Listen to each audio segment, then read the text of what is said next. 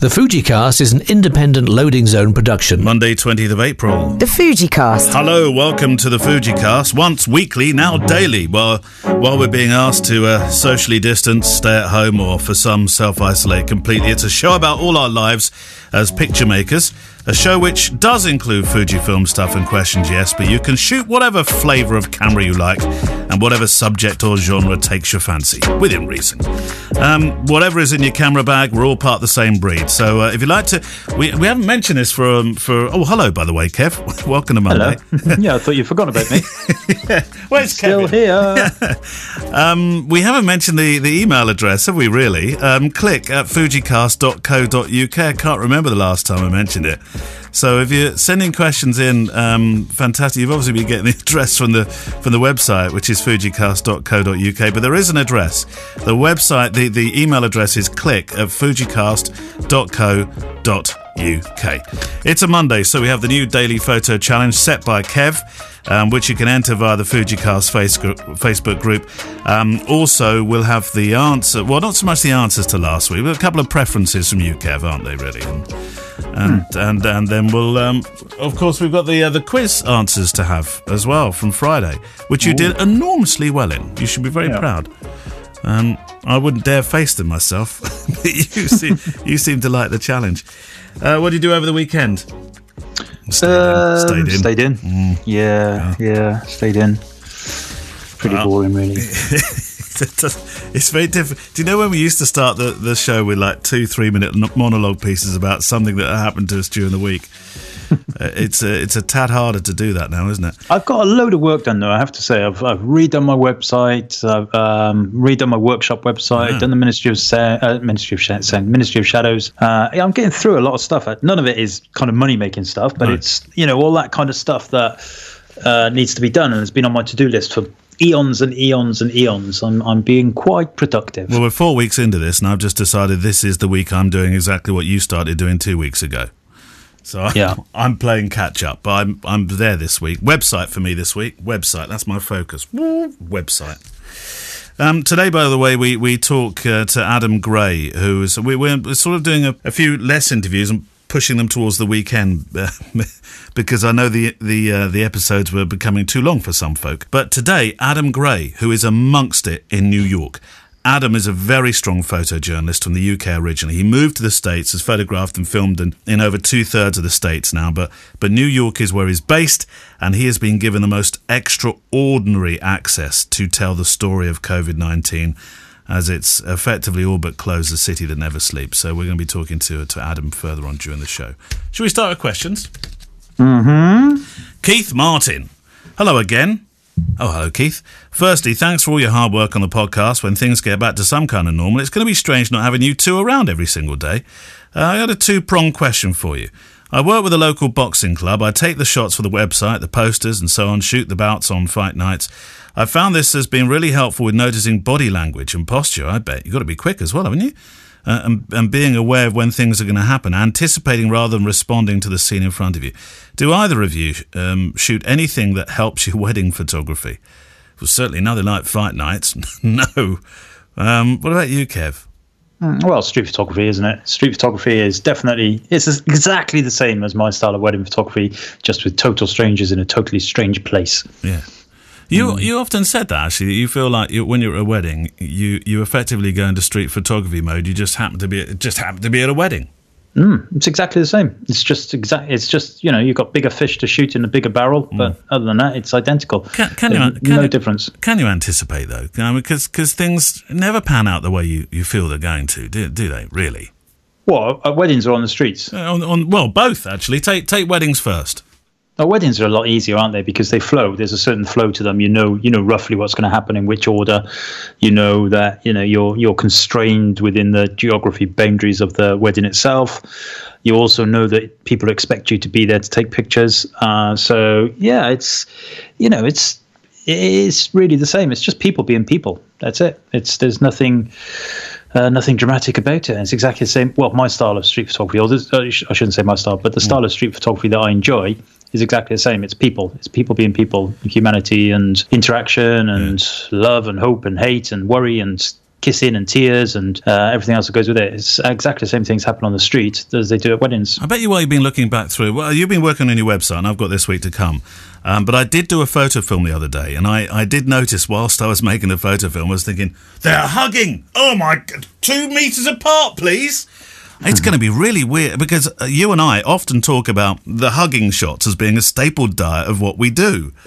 Um, but do you think that's going to change the way people feel at weddings for a while? No, well, listen. I think that as soon as the regulations are changed to whatever they may be, so if let's just say the government say, right, you know, you, you can all go back out, but you must, you know, can't gather in more than groups of ten, and you know, you've got to, you you know, you've got to kind of just be cautious of stuff. Then I honestly don't think we'll see many weddings at all for a long time, um, and I, you know, and I believe that. But the, you know, if they say, you know what, we, you know, we've got this under control, it's, uh, it's not a particularly pleasant thing, but it's going to come and go away again and all that kind of stuff. You know, we've we've stopped the um, you know the, the overrun of the NHS, and uh, you know it, it's out there, but it's it's not as uh, virulent as it was. I should you know in terms of the amount of people it's getting, and you can go about your business as you used to. Then then things will happen again. But I suspect it's going to be a long long drawn out thing. I was speaking to somebody um, who's uh, pretty pretty high up in the um, kind of sports world, um, rugby world. Uh, and he was saying that you know they, they, they have no idea, but they're planning on, they're working on the assumption that for the next eighteen months there's going to be issues with having large having crowds of any size together. But mind you, when you talk about some, when you're talking to somebody that high up in rugby, you're not talking to somebody who's who's got a Sunday league rugby club where only five or six people turn up to watch it. We're talking about crowds that are in really close proximity, and I don't think you can compare that maybe to the, the catering industry and the wedding industry and, and, and, things like that, where they can actually have a degree of separation. Yeah, but will people want to get married that way? That's what I mean. Who's going to want to get married um, when every, nobody's allowed to hug or stand next to each other?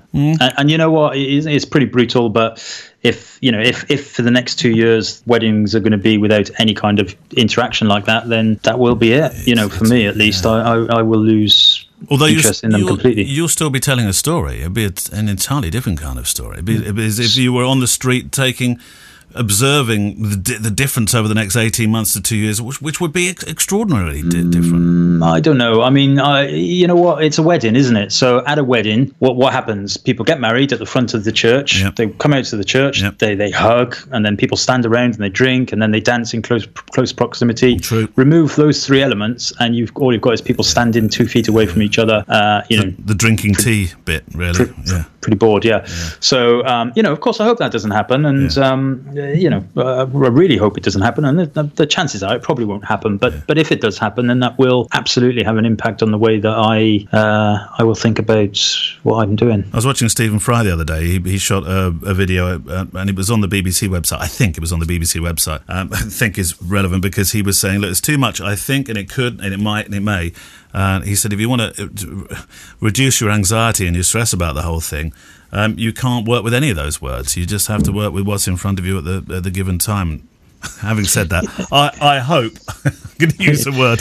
I, Yeah. I, I hope that we do see, and, and there are some gr- there are great. There's talk about vaccines um, every single day now. Yeah, but also there's talk like this morning on the um, uh, uh, Don't what's his name? spoil Um, it for me now. the the Marr show. Um, what's his name? oh, Marr. Andrew Marr. Um, Andrew Marr. Andrew Marr, so one of the chief medical people, Yeah. Watson Michigis, was saying that, um, yeah, they're, they're very hopeful for a vaccine, but there's no guarantee. Um, No. There's no guarantee. Bearing in mind, there is no vaccine for any other coronavirus that gets into humans in existence. There's not a vaccine for the common cold, um, and that's a coronavirus. There's no vaccine. There's only four of them, apparently, and they're all com- common colds, and they haven't done a vaccine for them. Not because they can't, but because they're so virulent, Yes. but not very dangerous. Yes. They just haven't invested the time and effort into it. I don't think the appetite has ever been as strong as it would be. Well, no, it's never. In fact, you there, there's something you can confidently say. The appetite has never, ever been as strong to create something to fight this as it has been now, or as it is now. Going back to uh, what you said about um, Thingamajiggy off QI, Yeah. um, Stephen uh, Fry. Stephen Fry, yeah. He, Right. you know, you, he's absolutely right about this. There's too much what if, when, how, Hmm. who,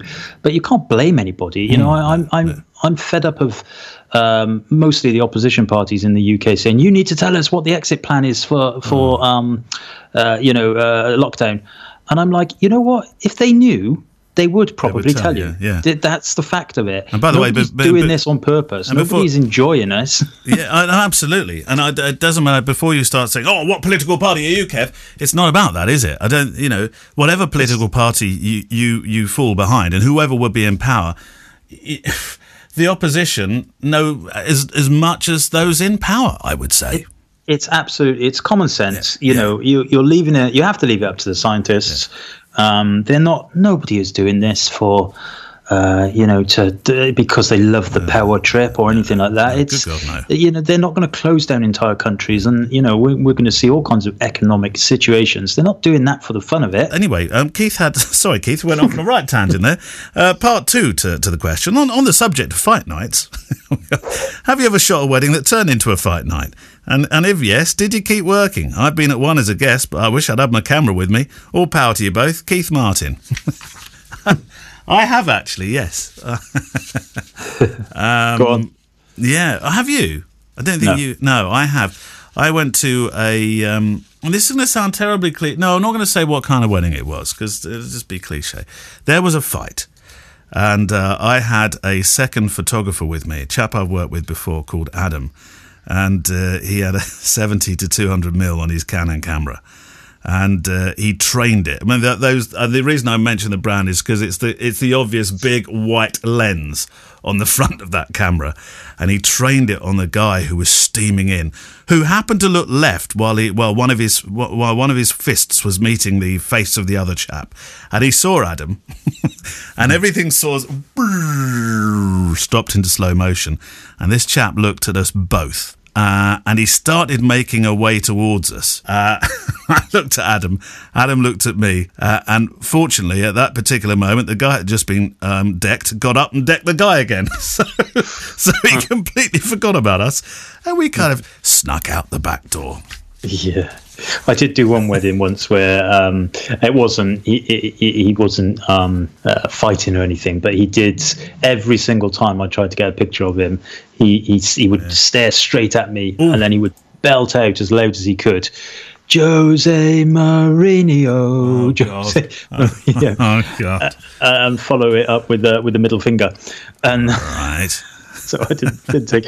At first, it was a bit funny, but then it was uh, less funny, and by the end of the evening, it's really not very funny. Do you, do you find yourself actually tho- those people that say don't take pictures of me, whether it's street or weddings or whatever, become more, more of a challenge? Do they become infinitely more interesting to you the moment that they've they've drawn attention to themselves like that. I, for me, that and that, that got me into trouble at, at, at a particular event where I was pinned against a wall by this Frenchman who believed he was from the Foreign Legion. I think we've talked about this before. Hmm. Who who didn't like the fact I was photographing because I found him quite interesting. But I, yeah, they become a challenge, don't they? Um, right, uh, one more question, then we'll do the the quiz and the photo challenge. Brian Bishop, hi Neil, hi Kev. Uh, you asked the other day where you, where you listen to the show. Well, you're a firm fixture in the shed at the bottom of my garden here in Petersfield. A man must have his den. I make scale model aircraft in my spare time, and I'm a chef in my less than full time world. So scale modelling it is at the moment then. And actually, uh, instead of a, a plane, I'm working on a large balsa wood Titanic. How appropriate, you might say, as a subject matter right now. Um, I'll blame you both, though, for funnel number two being dropped on the floor when Neil's family descended on the studio to use the studio convenience while you were recording. Real life goes on, it seems. Anyway, question, a macro one. These, uh, these hours spent modelling have convinced me to make some pictures of the final models, and I'll need a good macro for the detail. I'm still an XT2 user. Um, so can you suggest that? But you say say that as if it's not not a good thing. It's fine. It's a fine camera.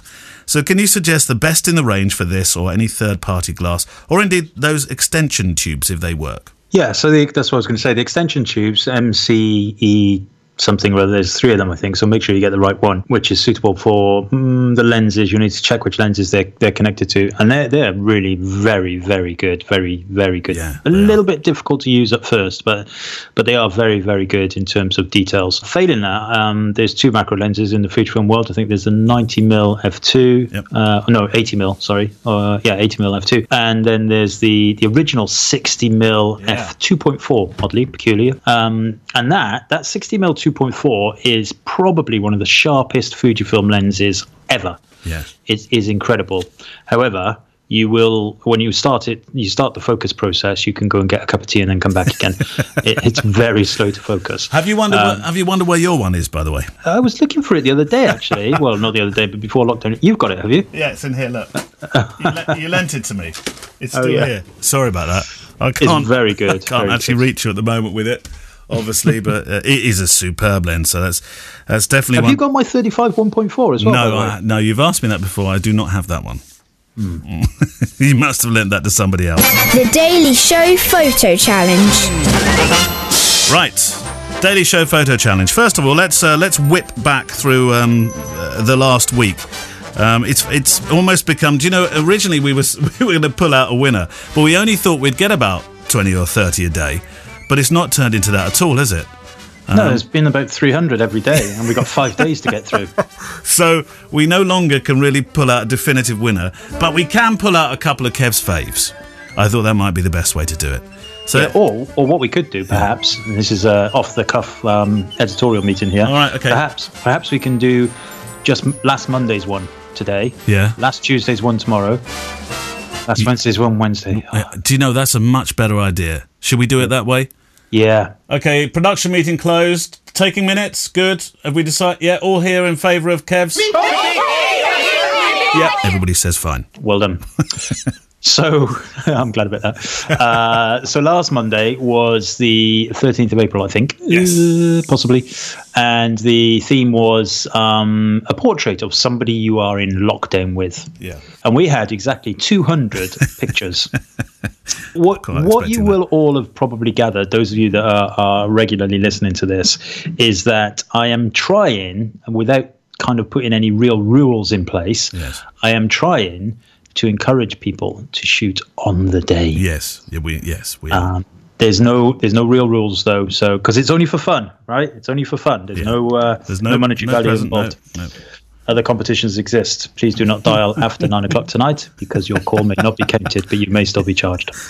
Um, so, just glancing through these 200 pictures, a lot of which were taken on the day last yeah. uh, last Monday, of course. There's some beautiful ones. Murray, of course, Murray McMillan, because he's got his GFX 50R. Ah. Um, he takes some beautiful portraits of his daughter. He does, um, yeah, he did. yeah, beautiful black and whites. Um, we've got Jonathan Clapton as well, who I photographed his wedding, and he's got a little baby now. Oh. there's plenty of cats came along, which obviously, absolutely, one of my my very first ever pet was a cat, and I love that little thing. Tiddles, he was called. he was not. Yeah, Tiddles. Oh, uh, and do you know how he died? Well, he didn't die. Oh no! He, don't tell us sad stories. Isn't it? In Disney film, the cats never die. The dogs and the cats never die. He didn't die. Well, I don't know. He might still be alive, although he'd be about fifty-five years old.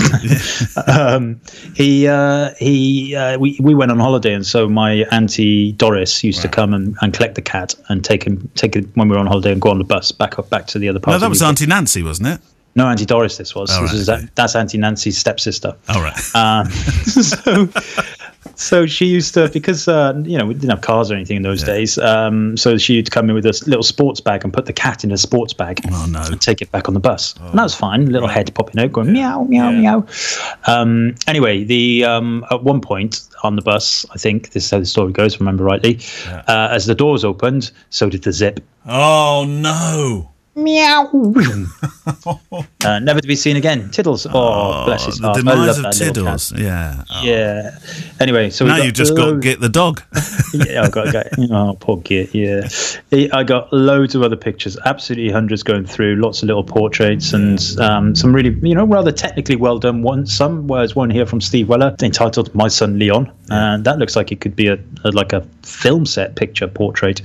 Um, but I love the gritty black and white ones. There's one mm. from Chris O'Sullivan, just called it The Wife.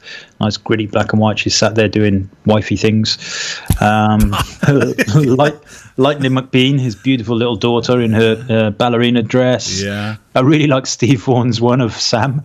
Um, she's knitting in in her bed with two spaniels. Right. Um, and it's a really interesting picture actually because you've got this, uh, you've got the wall and, and he, he, shot it through a mirror, so it's a very good split portrait. And, and inter- uh, interesting sort of uh, view into people's lives as well by the by the sound of it. That one. Yeah, yeah, it is. Well, that was very very candid. What, um, what we should do then uh, is we should probably these pictures. You, I think you suggested last week. Some of these pictures should really form the uh, the basis of a book or something afterwards, shouldn't they? Well, I did say last week that we, we shouldn't let these rot. No, absolutely. However, what what I'm go- what, what oh, we, we're getting ahead of ourselves again, and, and you know we talked about having these episodes shorter, and now we're just going off on one.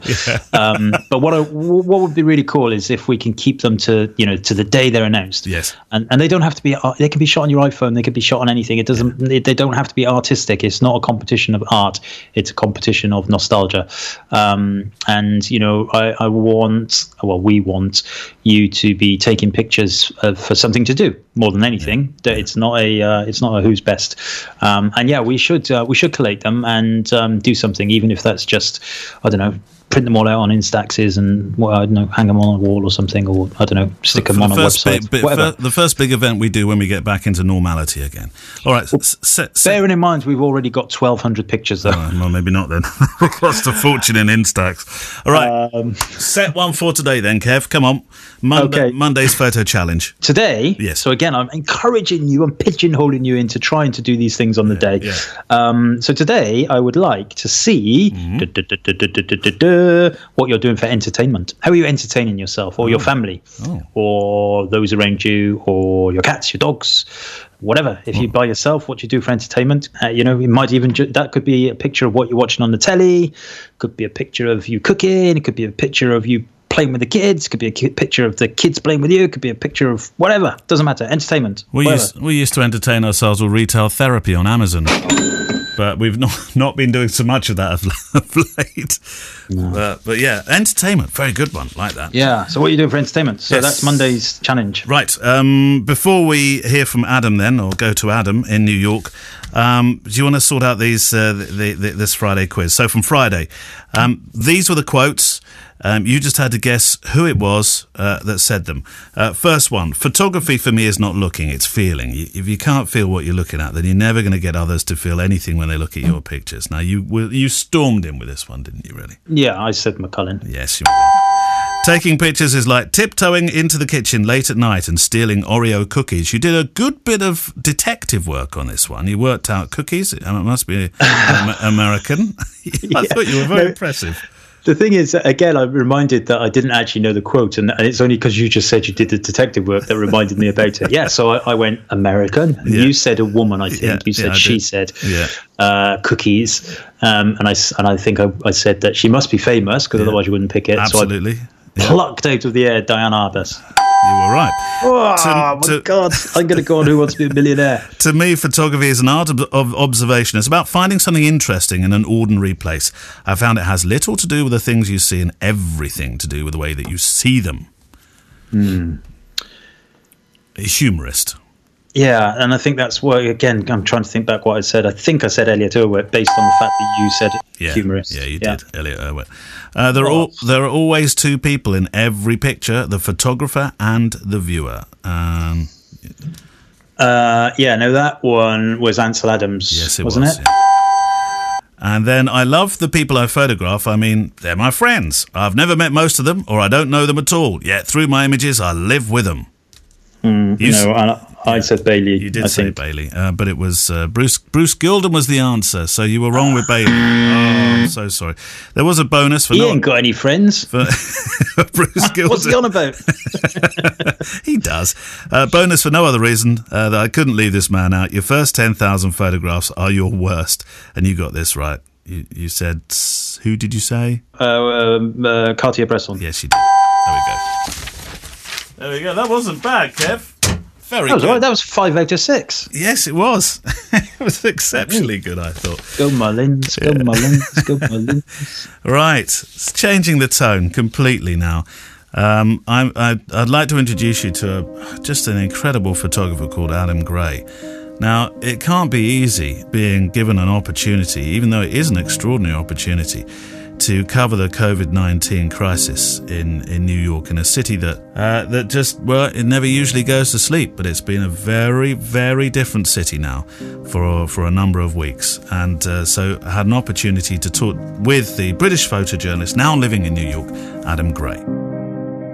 First up, Adam, before we even talk about the, the photography, how are you how are you physically and, and mentally? Uh, because in a, in a city that, that never sleeps and uh, all the accompanying cliches that really are true about that incredible place, I, I, can't imagine what it actually feels like on the streets at the moment. Um, holding up well, um, working a lot, working all day, every day. I'm trying to take the weekends off, but a few times that kind of doesn't happen on certain days just because you know nature of the news and suddenly getting access to something you never really switch off with what's going on at the minute but all good keeping well adhering to what everybody else is adhering to so i've been healthy thankfully are the streets literally as, as quiet as some of the pictures that I've seen coming out? Yeah, totally. Especially, well, it depends where you go, but Manhattan itself is very, very quiet. Hmm. I mean, if you go to the financial district, there's nobody. You know, I saw like a friend, a colleague, posted a picture yesterday just a man wearing a mask in the middle of one of the kind of the office districts, and he said he waited 30 minutes to see somebody. Wow. Which is crazy, like the middle minutes. of Manhattan. How did you end up in uh, in New York? Because if, if you look at your bio, everything was moving along nicely on this side of the Atlantic. You got some cracking stories that you were covering, and, and, and then the move to New York.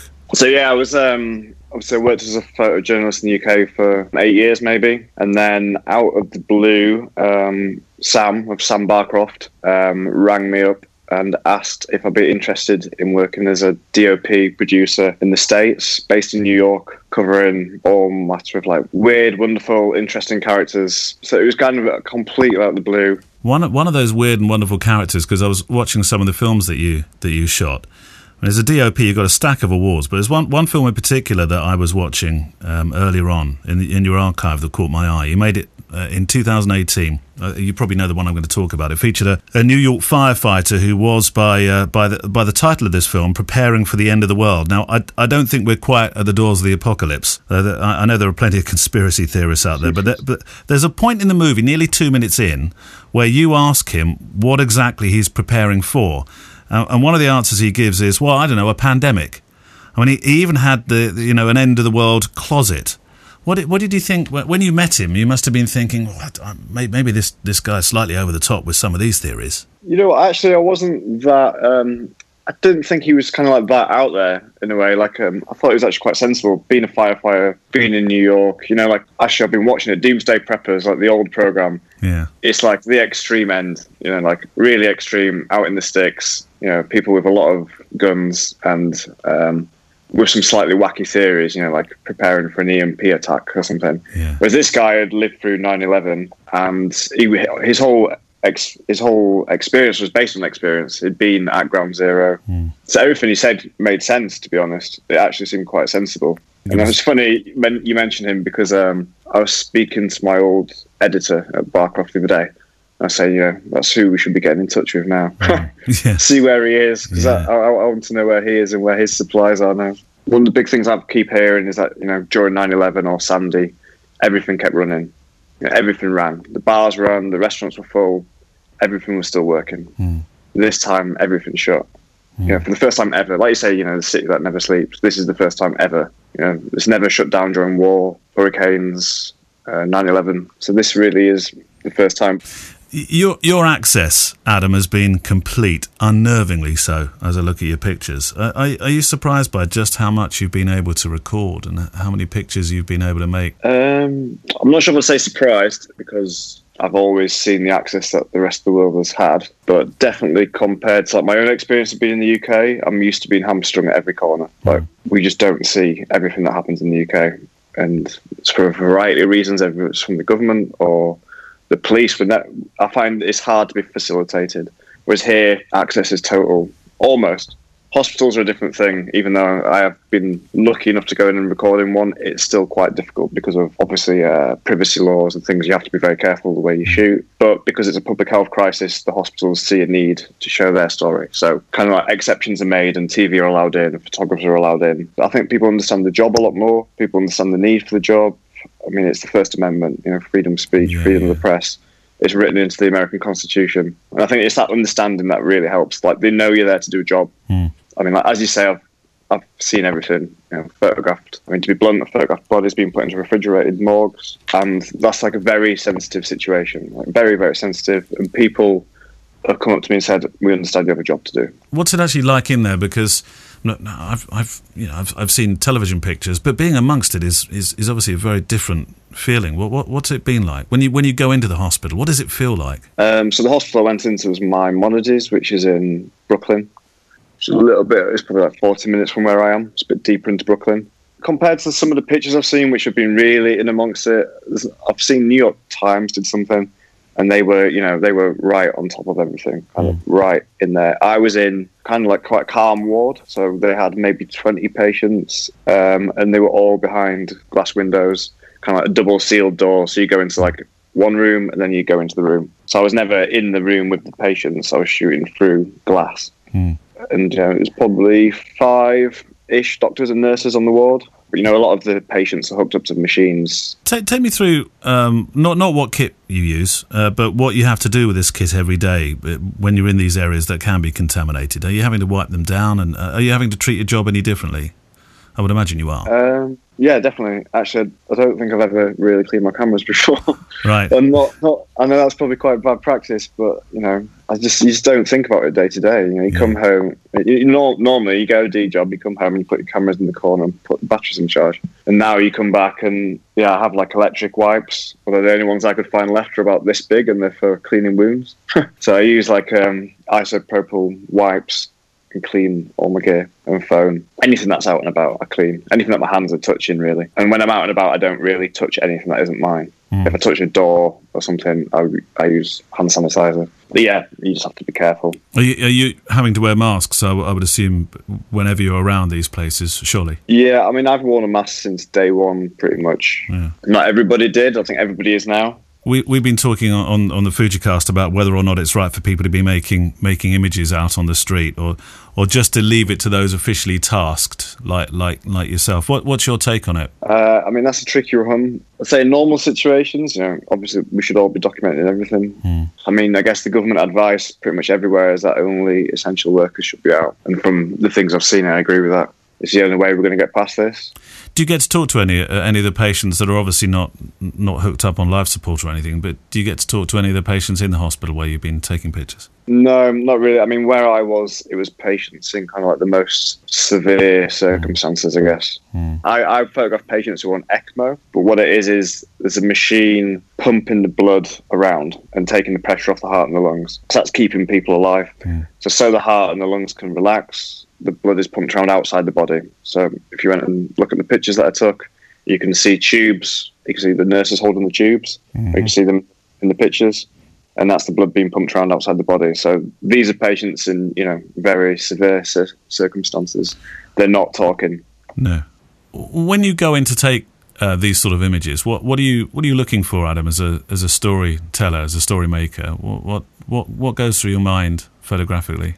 I think I mean I felt quite privileged to be able to do it because, like I said, even the access has been very rare. Even to hospitals, there's been a handful of TV, and a handful of photographers in New York anyway that I know of. Um, so you do kind of just you just try and shoot everything that you see in the world quite quickly because access is quite uh, limited as well. I'm probably in there for 20 minutes, 30 minutes, but just try to tell the story. You know, you shoot everything. And from being, you know, when I was a DOP, when I've worked as a photojournalist, you try and show everything. You show the whole scene, you show the machines. And sometimes you're working so, in this circumstance, you're working so quick, you don't actually always know exactly what story is whilst you're shooting because, you know, um, but as you speak to the doctor, and I was lucky, I did, I did, I always shoot video as well. So I interviewed a doctor whilst I was in there. So through talking to the doctor, I had an understanding of what was being done. And once you've got an understanding of what is being done, like the machine and what the patient's uh, going through, you know how to document it. You know, you know you need to show the machinery outside the room. And the other thing is, obviously, you're under restrictions. You can't show a patient's face. So a, a lot of the time, you're just thinking quite technically, like how can I portray everything that is happening in this room sensitively, you know, without giving away a patient's identity, while still showing what the doctors are doing, which is quite a hard fine Yeah, line because you know yeah. you need to be able to tell there's a person there. You need to be able to tell there's nurses working there, but you have to do it sensitively. Now, I also try to take time to do portraits for all the doctors. Oh, do So I kind of pull them aside for. I mean, I'm talking very quick, rudimentary portrait, but I wanted to get each of them for a quick portrait because they're the people who are in there for 14 hours a day. Yeah, sure. So And that, that that becomes part of the story as well. How how's it changed your view Yeah. of the work that you do and, and how you work? I think for myself, it's kind of given me a renewed sense of purpose. I think. I think especially after working in the UK where access is very difficult, being able to come and show a story properly, and um, you know, and people understand like your role, you know, in society or even in you know in your job. You know, I'm just trying to document history. Like as simple as that sounds, that's you know, I studied history at university. I studied photojournalism, Vietnam War. That was where my initial interest came from, and I think now, especially working here, I finally felt that I'm able to do my job properly. I don't want to sound too negative about the UK and working in the UK as a press photographer because you know it's brilliant. Mm. I've got some absolutely brilliant colleagues who are making incredible work. But you know, a lot of the pictures that I've looked at through my career have been abroad, and I think the main reason is access. Our thanks to Adam Gray for allowing us an insight into being a photojournalist on the streets of New York City at this time. And as ever, when you talk to photographers directly in his line of work, there's a, a reasonably measured, modest response to what he's actually doing because when you look at his pictures, and we'll post links in the show notes, of course, the story is clearly one that takes great concentration and sensitivity. Uh, there are, of course, some images that are contextually important, so be aware of the subject material if you visit his work. And I recorded that interview in Vision 2, which is on my YouTube channel, which we'll share to the Fujicast channel equally. Links to that in the show notes today, too. You can see some of the pictures he talks of and a handful from his life as a British based working photojournalist, too. And that's it for today. Um, tomorrow, by the way, is No Tech Tuesday, uh, a, a kind of a, an, an invite to ask us whatever you want. Um, and, and, what we mean by this is to get really quite personal if you want to. Wasn't that the concept? Oh yeah, well anything, wouldn't it? It was anything. Ask yeah. us anything you want. Well, because, um, you usually, shall... yeah, I mean, you usually do answer any, uh, ask anything you want anyway. So this has to be ask anything you want with a kind of twist, doesn't it, Kev? Yeah. So if you want to ask me anything about Neale, I'll absolutely tell you the truth. no, I didn't see that one coming. Uh, so no tech Tuesday. You have to get your questions in today soon as you hear this, otherwise, boom, um, uh, the, the opportunity is gone. So don't forget, you can get the questions in by emailing us at click at fujicast.co.uk or there is a thread on the Facebook group. But obviously, we fully appreciate that not all of you use Facebook. So yeah. their website, click at fujicast.co.uk, will get your questions to us. And that's it then. So main theme is from Blue Wednesday, supporting music throughout the rest of the show from the incredible Artlist IO. We have been asked a number of times where we get the, the themes that go underneath the interviews and stuff like that. Um, uh, and it is for well, we we we we're big supporters of them. Uh, they don't pay us to say it, but for one modest subscription per year, you can use themes on whatever projects you have, such as slideshows, YouTube films, movies, slideshows for your third-party clients, even. Um, I, did I introduce it to you, or did you introduce it to me? I don't remember. Uh, I, we both used to use a different one, which we yeah. won't mention, that yeah. changed their uh, changed their goalposts a bit. They so did, big time. I think I think you started using Artlist first. I'm fairly sure of it. Yeah, um, right. I've used it ever since as well. It's very good. Artlist.io. We'll have a link for you if you'd like to follow that link. You'll be supporting us a little bit as well because it shows them that we love them which is never a bad thing in this day and age. Right, um, so uh, get ready for those questions tomorrow then, Kev. I'm, I'm hoping for some doozers, as they say in Australia. Have you ever been to Australia? Shut up. See you tomorrow. Bye bye. The Fujicast is an independent loading zone production. Email the show with your questions and words of wisdom to click at fujicast.co.uk. Email any complaints and political nonsense to our wives, who will deal with your comments in their own good time and in their own good way.